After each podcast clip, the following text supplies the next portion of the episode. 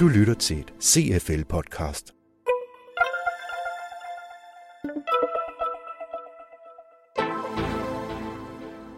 CFL er stedet, hvor Danmarks mest fremsynede ledere udveksler erfaringer, debatterer og lærer.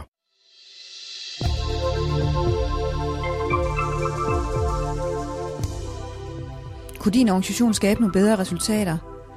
Hvis du blev bedre til at se på ledelse som en holdsport, noget som kræver konsekvent og synlige retninger, hvor der er fokus på mål og resultat. Kunne du måtte igennem bedre ledelse understøtte organisationens mål, hvis I anvender et fælles sprog og hvis I anvender ledelsesværktøjer? Kunne I få nogle klare roller og funktioner på forskellige ledelsesniveauer, og kunne det fremme jeres samlede ledelseskvalitet? Velkommen til et nyt dilemma fra CFL om Leadership Pipeline. Det er Vinke Strømsnes, administrerende direktør hos CFL, der her åbner for dilemma-debatten. Sidst vi kiggede ind i det her var i 2011, og der viste det sig, at en fjerdedel af danske ledere opfatter kompetenceudvikling som et strategisk tiltag. Kun en fjerdedel af danske ledere. Og så kunne vi se, at det halter med aflæring og tillæring hos ledere, når de går fra et ledelsesniveau til det næste.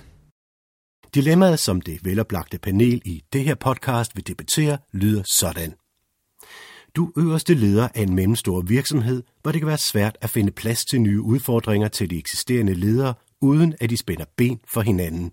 Samtidig har du brug for med mellemrum at rokere rundt på chefkontorerne, så der dels bliver plads til nye talenter, og dels bliver nye opgaver til de eksisterende ledere. Men kabalen kan være svær at få til at gå op. Hvad skal du satse på? 100% udvikling af virksomhedens talenter eller kun 50%?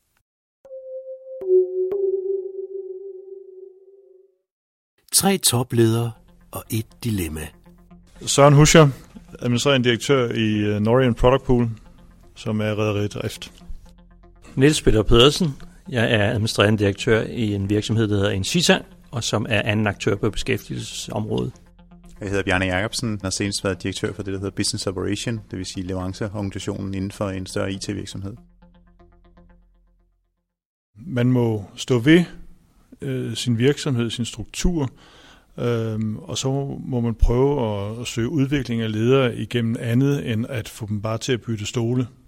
Så, så tror jeg, man mister, man, potentielt kan man miste noget øh, ekspertise ved at få folk til at koncentrere sig om et nyt øh, ledelsesområde. Øh, samtidig med, at øh, det her med at, at, at ønske at bringe frem, at folk frem øh, til ledelsesjob, som værende den eneste måde at vise fremgang på, eller succes, eller motivere på, kan være et, et problem. Det der jo kan være udfordringen, det er, hvad er lige så godt som ledelse? Øh, hvad er det for nogle, kan man sige, øh, ting, som øh, medarbejderne interesserer sig for? Hvad er det, vi kan udvikle dem til, hvis ikke man skal være leder? Kan vi sætte faglighed på niveau med ledelse, for eksempel? Kan man lave fageksperter eller specialister, som er egentlig, kan man sige, øh, kan ligestilles med ledere? Det er noget af det, vi havde fat i, og øh, også, kan man sige, kan vi også kigge lidt på lederrollen som sådan. Altså er det, hvad er en leder i dag? Er det personalledelse som det primære? Så skal vi måske være færre ledere, hvis det kun er det, og så netop, som man siger, supplere med, med fagspecifikke personer i stedet for. Er der ingen tvivl om, at øh, selve det, at øh, man øh, vokser ud af en lederrolle, eller potentielt gør det, øh, det er jo selvfølgelig også en, en diskussion værdig, øh, fordi hvad, hvad er det for nogle ledere, vi, vi fremelsker? Det betyder jo lidt, at øh, den fase, en virksomhed er inde i, eller et forretningsområde er inde i, dem som måske er gode ledelsesmæssigt i en vis fase for, for et for givet forretningsområde, er ikke sikkert dem, der kan bringe det til det næste øh, led. Øh, så, så der kan være behov for måske en intern rotation, men også for forskellige profiler. Øh, og der er det selvfølgelig vigtigt, at man ikke taber dygtige mennesker i processen ved at skal lave en kontinuerlig udskiftning, men at man også kan skabe en situation, hvor folk øh, kan bevare kan man sige, en loyalitet over at længe, arbejde længe i en virksomhed, uden at man dermed skal flytte rundt på folk hele tiden i tid og utid. Du lytter til et CFL-podcast. Vi har en tendens til at kun at sige, at det er ledere, der dur. Alt andet, det er, det er mindre værd end, end, end ledelse. Og det synes jeg, man skal prøve at udfordre lidt, og sige, er der andre ting, der kan være lige så vigtige som, som ledelse? Altså jeg vil sige, det er jo blandt andet det, som Leadership Pipeline-princippet går ud på. Det er jo, at man netop kan have en fødekæde, som er intakt, og det vil sige, at både den eksisterende ledergruppe har en fælles referenceramme, men at man også, kan man sige, uddanner folk i tide til de jobs, de skal have. Mange gange så ender man i en situation, hvor man uddanner nogle mennesker, og så begynder man at sætte dem på de relevante øh, kurser og lignende, for ligesom at, at tillære sig den øh, nye viden, de skal bruge i det relevante job. For hver gang du skal hente nye udefra, så har du et stort opsamlingsarbejde i forhold til, at, øh, at de skal kan man sige, lære samme principper og ledelsesmodeller og lignende.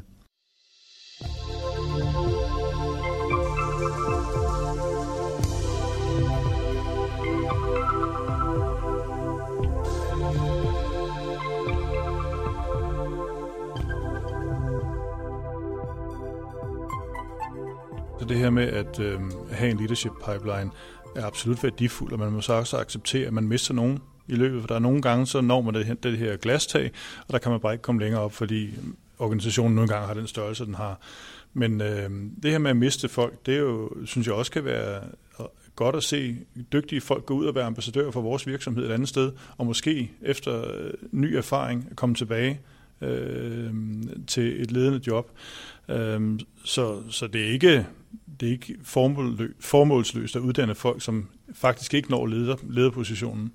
Men øh, bare der er nogen af dem, der gør og bliver i virksomheden. Altså nogle gange kan det jo være hårdt, hvis der skal ske en ændring, eller der skal ske en udvikling i virksomheden, og gå ud og hente en ny person ind i virksomheden, som har de kvalifikationer, og måske også øh, nogle andre værdier, fordi altså man kan sige, leadership øh, pipeline er jo meget på, at, øh, at det er rar, eller godt at, at udvikle sine egne ledere, fordi værdierne betyder utrolig meget. Men hvis man vil ændre værdier, så kan man sige, så kan det også være fornuftigt nok at gå ud og hente ledere uden for virksomheden for at få nogle nye værdier ind. Men for ligesom at ligesom adressere den risikoprofil, du nævnte, at hvis, der skal, hvis man lige pludselig har nogle ledere, der forlader en, hvad er det så for det håb, man risikerer at efterlade? Der har jeg tidligere arbejdet i en virksomhed, hvor vi helt målrettet arbejdede med en successorplan. Det vil sige, at alle ledere skulle i princippet i sin organisation identificere øh, nogen, der kunne gå ind og træde i stedet for dem og videreudvikle. Øh, problemet med det opstod så først, når vedkommende ikke forsvandt, og man så havde opbygget nogle forventninger og noget osv. Så, så det er den der balance, man skal have fundet i, at man også er i stand til at honorere nogle forventninger, man får bygget op hos nogle mennesker, man forsøger at klæde på til en stilling, som så ikke er der i praksis praksis, og som Søren siger, jamen så må man også acceptere en gang imellem, at øh, så, så forsvinder folk et andet sted hen. Der var ikke noget quick fix på det. Øh, nogle steder, der, øh, der, der var der, kan man sige, var det super vigtigt, at det var foretaget, fordi der kunne man se værdien af det, fordi der, da der så var nogen, der forlod det, jamen så var man nogen, der kunne træde ind i stedet for, og andre, der var der nogen, der forlod det, fordi man ligesom ikke kunne, ja, så, så skulle man så vælge at fyre den leder, der selv havde uddannet sine successer, men det var heller ikke målet i sig selv, selvfølgelig. Vi vurderer Øh, det vi kalder talenter, dem vurderer vi på, øh, på performance øh, og på øh, perspektiv. Og øh, hvis ikke man ligger i den øverste øh, del, både på performance og i fremtidsperspektiv, så vil man ikke blive betragtet som et rigtigt talent, og så øh, vil der ikke blive gjort øh, det samme, som der vil gøre øh, for dem, der ligger i det område. Det der med at, at, at for, give, at, øh, at, at alle talenter, eller alle, der bare har, har været lidt smarte, øh, kan også udvikles til, til ledere, eller skal gå igennem et talentprogram, det tror jeg bliver for meget. Den udvikling, der sker i forhold til øh, større inddragelse af kunden i virksomheden, gør, at øh, man kan sige, at faglighed får måske en lidt mindre betydning, og adfærd lidt større betydning.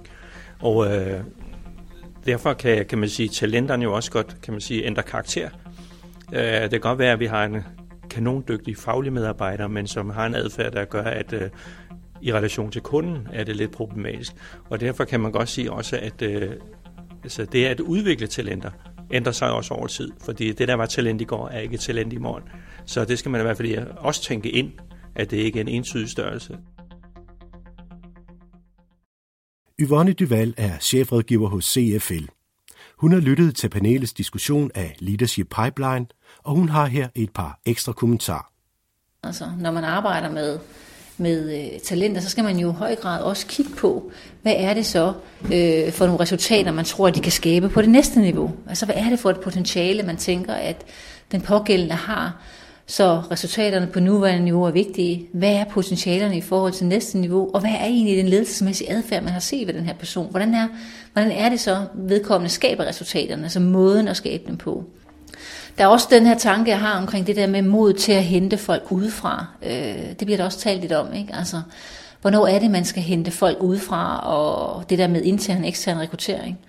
Øh, der er øh, noget litteratur, som, som, som øh, anbefaler, at man laver sådan en 80-20 øh, fordeling, altså at man faktisk øh, har 80% intern rekruttering og 20% ekstern. Altså øh, bliver det højere end 80, så kan man godt tænke, at øh, at der ikke kommer en tilstrækkeligt nyt inspiration ind i virksomheden, og bliver den højere end 20 i forhold til det eksterne, så kan man også tænke, at man ikke får viden overført. Så derfor så er der nogle steder i litteraturen, man taler om den her fordeling på 80-20, altså at man skal også have nogle folk udefra, øh, og at det giver en god balance. Vi skal hele tiden drøfte ledelse, øh, for vi hele tiden brug for at være i dialog med hinanden, når vi skal arbejde med ledelse og lederudvikling. Og det var altså Yvonne Duval, chefrådgiver hos CFL, der kommenterede. En helt tredje CFL-medarbejder har også lyttet til debatten om det svære valg med at sikre en løbende, stabil kompetenceudvikling af virksomhedens ressourcer. Susanne Hommelgaard er kompetencerådgiver hos CFL, og hun organiserer løbende kurser for virksomheder, hvor talenter kan vedligeholdes og videreudvikles. Det kan du høre en fortælle om lige her. Vi gennemfører vores lederudviklingsprogrammer to til tre gange per år. Der er flere fordele ved at benytte de åbne forløb end blot fleksibiliteten i afholdelserne. Deltagerne får læring gennem samme pensum. Der er råd tråd i det lærte, når de kommer retur til lederkollegerne. De får eksternt netværk med ligesindet. De kan benytte dem som deres fortrolige sparringspartner uden for egen organisation, og større mulighed for at sige tingene, som de er. De kan spejle sig i hinanden, og de udvikler sig sammen. Det var alt, hvad vi havde at byde på i det her podcast. Det handlede om Leadership Pipeline og kunsten at pleje virksomhedens talentmasse, så der aldrig opstår mangel på dygtige ledere. For husk, det der skal hjælpe os videre, det er god, kvalificeret ledelse. Siger her CFL's anden administrerende direktør, Paul Blåbjerg. Dit podcast var produceret af Søren Prehn og Mette Reinhardt Jacobsen fra Periskop.